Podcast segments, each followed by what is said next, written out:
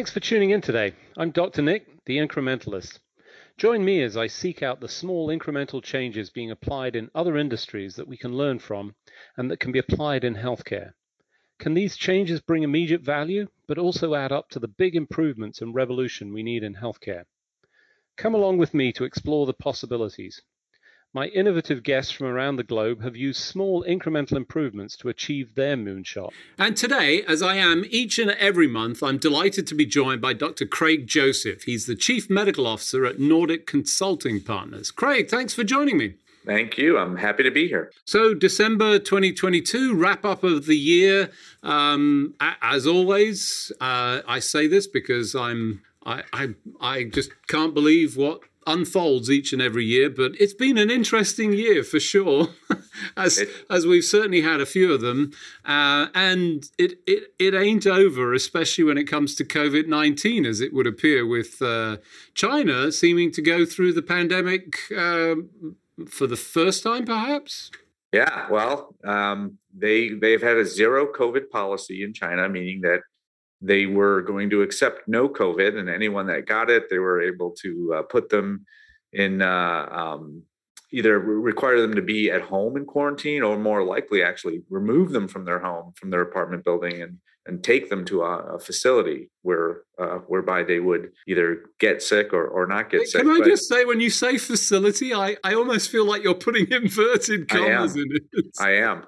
I said a facility. I, I, don't, you know, if you have no symptoms, so these are often these are people that are just exposed, right? Family members or someone that worked with you, and uh, so you don't have any symptoms, and so the idea of going to a hospital seems incredibly foreign. But they do bring you somewhere where they can keep you away from everyone else, and that was the idea of zero COVID, and and I think in hindsight we now know that that didn't work, and it's not working now.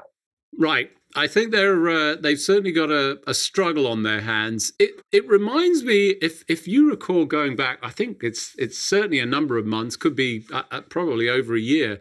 One of the papers that was very seminal for me through the pandemic in terms of understanding transmission was the case that there was two cases one that was in a south korean restaurant and they demonstrated they had all of the cameras they had a lot of security cameras they were able to track positions and noted that the transmission was from somebody i think behind the counter there was somebody 15 feet away and it, was all to do with airflow. And then the other one was in Australia. It was in a hotel, and they absolutely knew that there had been no, you know, breaking of the quarantine, yet there was a transmission that appeared to just happen through, I think it was the opening of a door to receive food. I, am not even sure what it was, but it was very, very minor. I, I, I, read about, I absolutely read about that last case, and it was, uh, um, they were uh, two, I think it was two gentlemen that were in rooms across from one another. That's it. So across the hall and they were in quarantine because they'd both been exposed and they never opened their door at the same time. So food was left for them, and then they would open their doors separately at a given time. It was very, and it's all on video, so they know exactly what's happened. And um, and then they they um, were able to show that it wasn't that they both uh, got exposed and then both got sick. No, no, no. Uh, the person from A gave it to the person from B based on the typing of the of the uh, that's right the virus, and so yep yeah, that's kind of crazy. How does that happen? And, and, to be clear, this was, I don't know how many variants back, but certainly pre where we are now. And Omicron seems to be just a little bit more transmissible, I would say, right? Well, especially when you don't have what most of the world now has, which is um, the majority right. of folks either having had the disease or having the vaccine or both and so that you have some if you may not have protection against disease you have protection against serious disease ending up in the hospital or or dying if you're if you're unless you have uh, some chronic medical problems. And and so in china the they did have vaccines. Most people have had two. Uh, their vaccines don't seem to be as effective as the vaccines that uh, generally western countries have been using and they're they've had uh, low uptake uh, for of the uh, of booster vaccines. So I, I, think I read 50% of their elderly, only 50% of their elderly who are highest risk for for dying or having serious injury from COVID, um, have gotten a booster dose, and so they they've got minimal protection now. It's not good. And uh, I, I, remember a year ago, they there were folks thinking that hey, um, China is kind of like a tinderbox, and just a lot of um, lot of people waiting for to get that disease, and and it's now it's now coming. And so, yeah, uh, the, there's no sort of New York Island complete isolation possible, and it does remind me of the the post tweet. I forget where it was, toot perhaps on. No, it couldn't have been on Mastodon. That was pre the era, but um, it was the video of the massive pool party that was going on in China, and they were essentially raving, forgive the pun, about how cool it was that they could party whilst we were all locked down. yeah, it didn't. It's not working out well for them now, but I think it was a reasonable. I understand their their rationale, and um, uh, in an authoritarian country, you're able to do things that uh, we in the West cannot do, and uh, they gave it a, the old college try. But uh, uh, Mother Nature and the virus have have uh, figured out how to how to reproduce, and it's it's going going crazy. We're we're going to have to at some point understand that term because I've never never really understood that the old college try but let's not not, not focus on on um, on the uh, the ripper of uh, uh, experience which is going to be unfortunate but i think you know at this point is inevitable. The uh, remainder of the COVID virgins in our world are not going to remain that way. And I, think it will still be some news, at least, uh, you know, pushing into uh, next year. Let's move on. You know, recent news, I think, uh, from my perspective, I try and pick out uh, uh, the good. And, you know, as I was looking back in the year, one of the things that I noted in some of the discussions that we've had over the last uh, several months, we talked about telemedicine and the withdrawal of some of the pandemic restrictions that had been in place prior that was allowing the practice of medicine as it should be. And we saw a number of other uh, elements to this, but in fact, the latest um, spending bill, the Medicare spending bill that's uh, looking like it will be going through, includes, I think, on the plus, uh, plus side, this extension of uh, two additional years. Um, that we're going to allow for medicine to be practiced whatever way it should be that's best for the patient. Seems like good news in my view. I think it's great news, and it's certainly something that we've been concerned about uh, in the past year. The only reason that most folks were allowed to have telemedicine or telehealth visits was because of the pandemic, and and um, the federal government kept cha- saying, "Well, during this pandemic, this this emergency, we're going to allow patients to uh, we're going to pay in other words for patients to to have uh, telemedicine uh, visits and uh, the private sector followed and that was great but we were worried that as uh, the pandemic seemed to be slowly receding into the background that these nice rules were going to go away and we wouldn't get paid doctors wouldn't get paid to do telehealth visits and if they're not going to get paid then they're not going to happen obviously. And and so for the federal government to say okay well we're at least uh, through the next two years we're going to continue to pay for this that's great. And now we don't have to worry so much uh, month to month because that's really it was quarter to quarter. Every quarter we're like is this going to be the end of the pandemic declaration? Because if it is then we know we have uh, a few months until telehealth stops stops as a thing. And I agree hundred percent with you. Uh, it doesn't really matter where you got the care or how you got the care, as long as it's quality medical care. Then uh, it should be reimbursed as such. And sometimes that means yes, you do need to have a full medical physical exam and you need to be there in person and that that makes sense but there are other times where you don't and uh, sometimes that's just because I don't really need to see you. I just need to talk to you.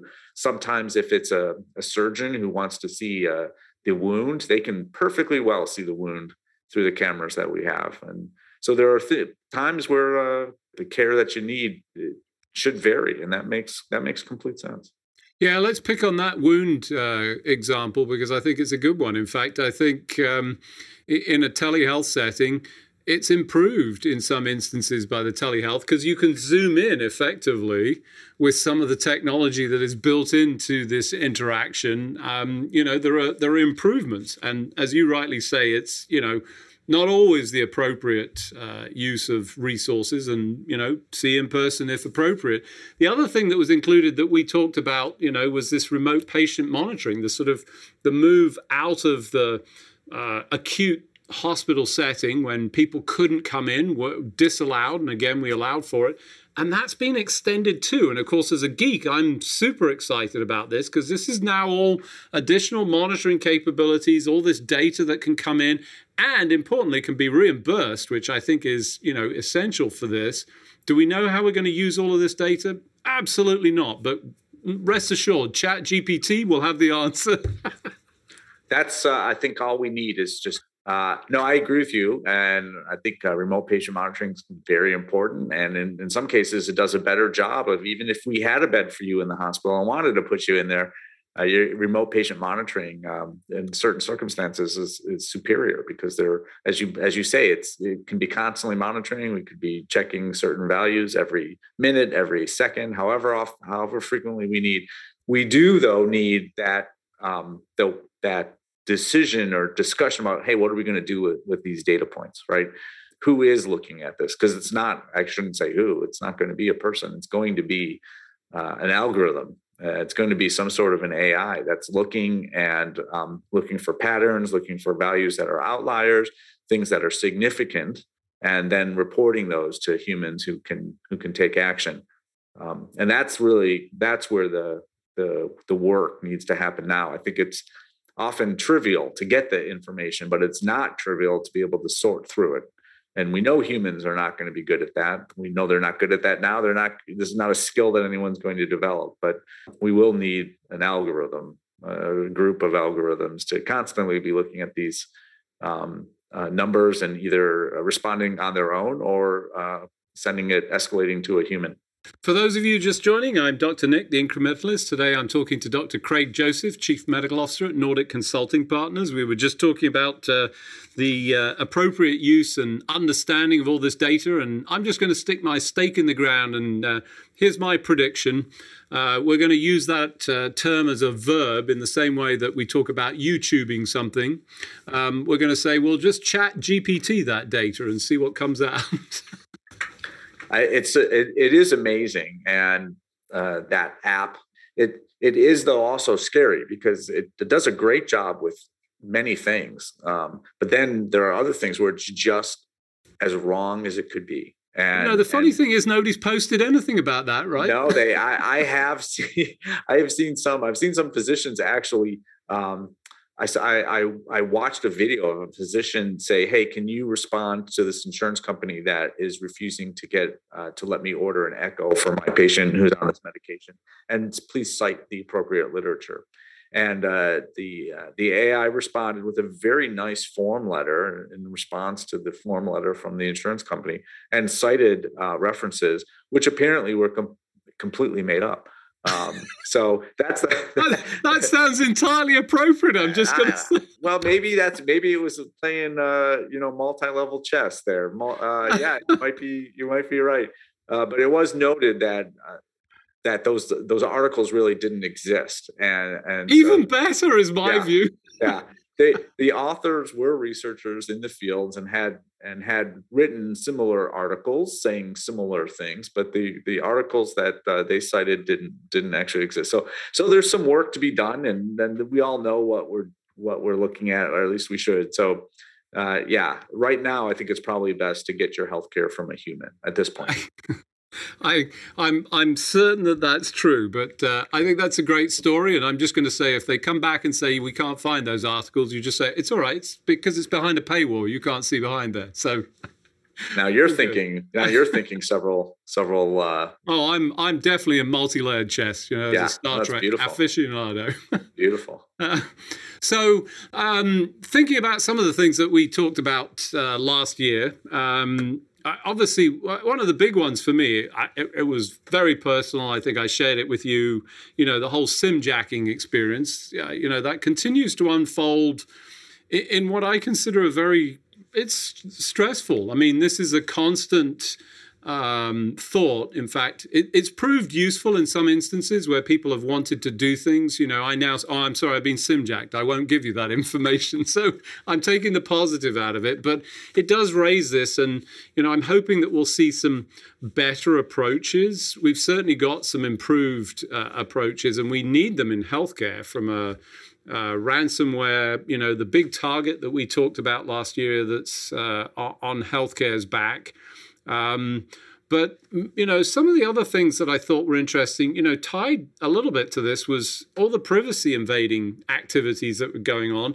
Just saw, you know, more in-depth coverage of this release of personal information, and I'm going to be as charitable as I can. I think this is true. I don't think it was fully intentional. I think it was just, you know, lax oversight with the integration of tools that came along in um, you know healthcare websites. Yeah, well, it, it is. Um, when we were all on paper, this was not a problem uh, because your information was in the file in the doctor's office, and it was not accessible to the bad people.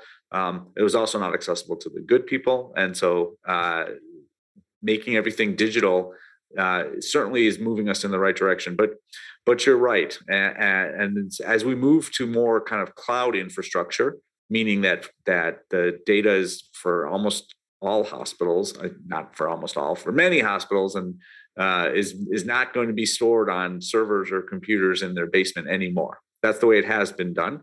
It is now being moved to other people's servers that are protected, and um, that's great. And if you if you set up all of that information in the right way, uh, it's safe. It's as safe as it could be. Um, but not all of us are experts on on moving information from from our computer to a computer that could be anywhere. And uh, that's where these uh, that's where some of these hackers are are um, utilizing uh, tricks that um, uh, or small little loopholes that they're able to kind of uh, squirm through that uh, that others aren't. And so yeah it's i don't know that it's going to get better. I think in the in the meantime. Um, it's going to get better ultimately, but we do need all you know all of us need to kind of think about our security, both personal through our phone, but also the way our hospitals and our physicians are managing the security for for their information. So if you're able to call up and, and get information without proving who you are, that's probably a, a sign that the, the the information that that hospital or, or doctor's office is storing on you uh, may not be as safe as you would want it to be. Yeah, I, it's it, it, it's a challenging area. It's one that continues to create enormous difficulties because it's it's a nuclear arms race. I mean, I, I, one of the first areas that I recall using AI effectively was, in fact, the hacking community that was using it to break passwords and find alternatives. And you know, healthcare is such a rich domain of information. It's an inevitable target that uh, uh, causes no end of problems. Uh, we we have to stay alert. I'm willing to bet we'll be talking about some stories and some ugly exposes of uh, data in particular that's going to cause some problems.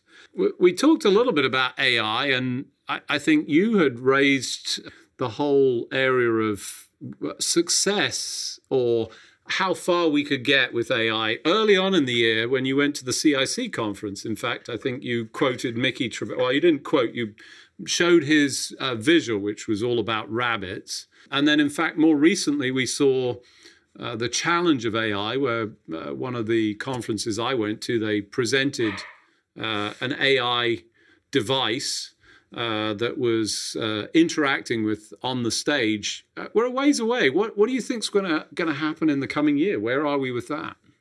Well, I, you know, I think we're going to go from you know zero to to fifty to use a um, an automobile term. I'm still wondering about that old college try thing, and I'm not, I'm not really sure where that came from. So I'll I'll work on that for next time, Dr. Nick you know I, it feels to me like we're we're this is not a gradual approach. This is really a step approach. And and we you had mentioned ChatGPT that came uh, kind of out of the blue where you could you could ask it to do things and it got them mostly right you know? Hey can you write me? I, I actually asked this uh, that that uh, that algorithm to write me a or whatever it is uh, to write me a five a five paragraph blog post explaining why doctors' progress notes are much longer now than they used to be. It was not half bad. It was pretty good.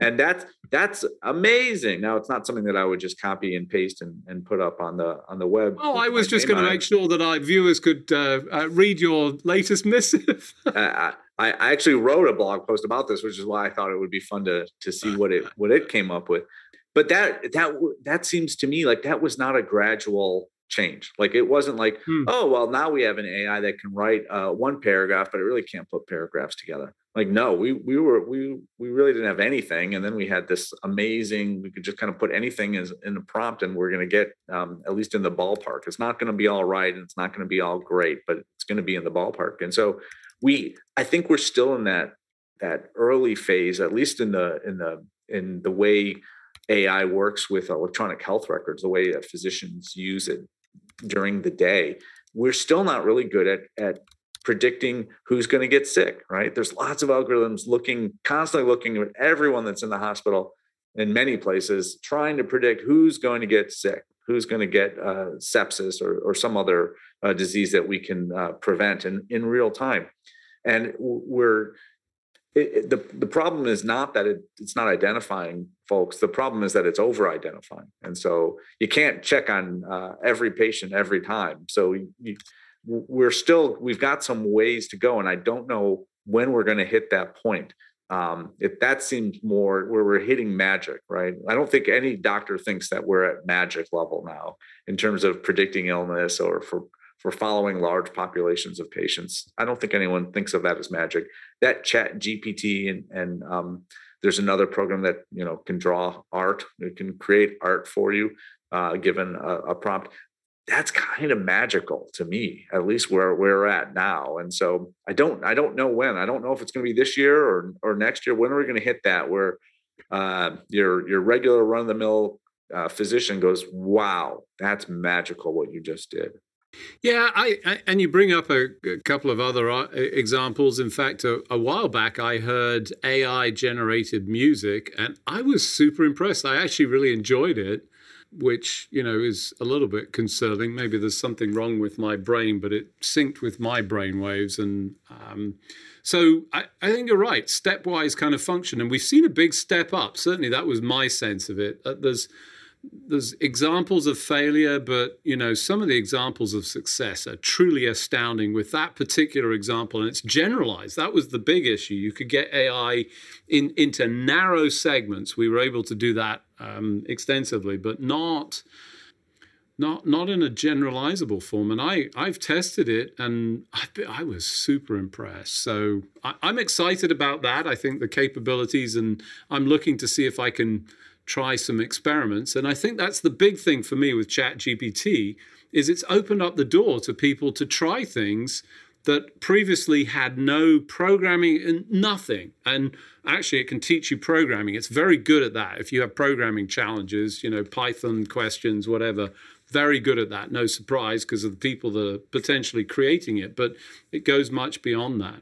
So, we're we're sort of running out of time. Um, we're at the end of the year. We're looking uh, forward to 2023. Uh, any closing predictions or thoughts from you in uh, what you expect to see? Well, I'm I'm always hopeful that uh, we'll we'll see our doctors and nurses the the burnout that they've been experiencing over the last three years get better. And I, so I think some of the we have some tools to help to help improve some of the things that are causing the burnout. It's just that we're not using them often. We're not using those tools to either not using them at all or not using them as effectively as possible. So I'm I'm hopeful that next year that uh, nurses and and doctors and therapists will start to uh, take up some of the the new uh, tools and, and, and leverage the policies that are out there to to make their lives better instead of trying to uh, push against the the change. Yeah, I, am I'm, I'm with you hundred percent. I mean, I think one of the things that we saw last year, which you know really bothered both of us, I'll, I'll speak for you, but you know, uh, Redonda Vaught, the uh, nurse that was essentially criminalized, and that was definitely a burnout, stress related issue should never have been the case. We, we need to do better. We can remove friction, as you say. Tools exist. Let's actually implement them, use them, and use them for the purposes of actually removing what I call scut work predominantly, the, the challenging. And I can tell you it hasn't changed because uh, living through uh, my daughter's experience as a resident just feels like mine, but almost worse with more technology, more computer time, less face time with patients. And that was already a challenge for me. But good news. Um, um, you know, it's a new year, new opportunities. Uh, excited to explore it uh, and look forward to 2023. As usual, we've run out of time. Just remains for me to thank you, not just for this episode, but uh, you uh, you're willing to take the time and uh, spend it with me each and every month, and I'm very grateful for that. So thanks, Craig, for joining me. It's my pleasure, and maybe now is a good time to announce that I'm actually an AI. Oh my God. Oh, you didn't have to let everybody know. oh, sorry. Are we still recording? Thanks, Craig. All right. It's been great. Thanks for joining me today. Do you have any better ideas, or have you found a small incremental change that's brought about a big improvement in your world? Let's continue the conversation on our hashtag, the incrementalist, or share with me at Dr. Nick1 on Twitter. You can find more information about the show on our program page at healthcarenowradio.com. And tune in next time to hear my discussions with leaders and innovators from around the globe who've revolutionized their space by using small incremental improvements to achieve their moonshot. I'm Dr. Nick, the incrementalist, and I'm starting a revolution through evolution.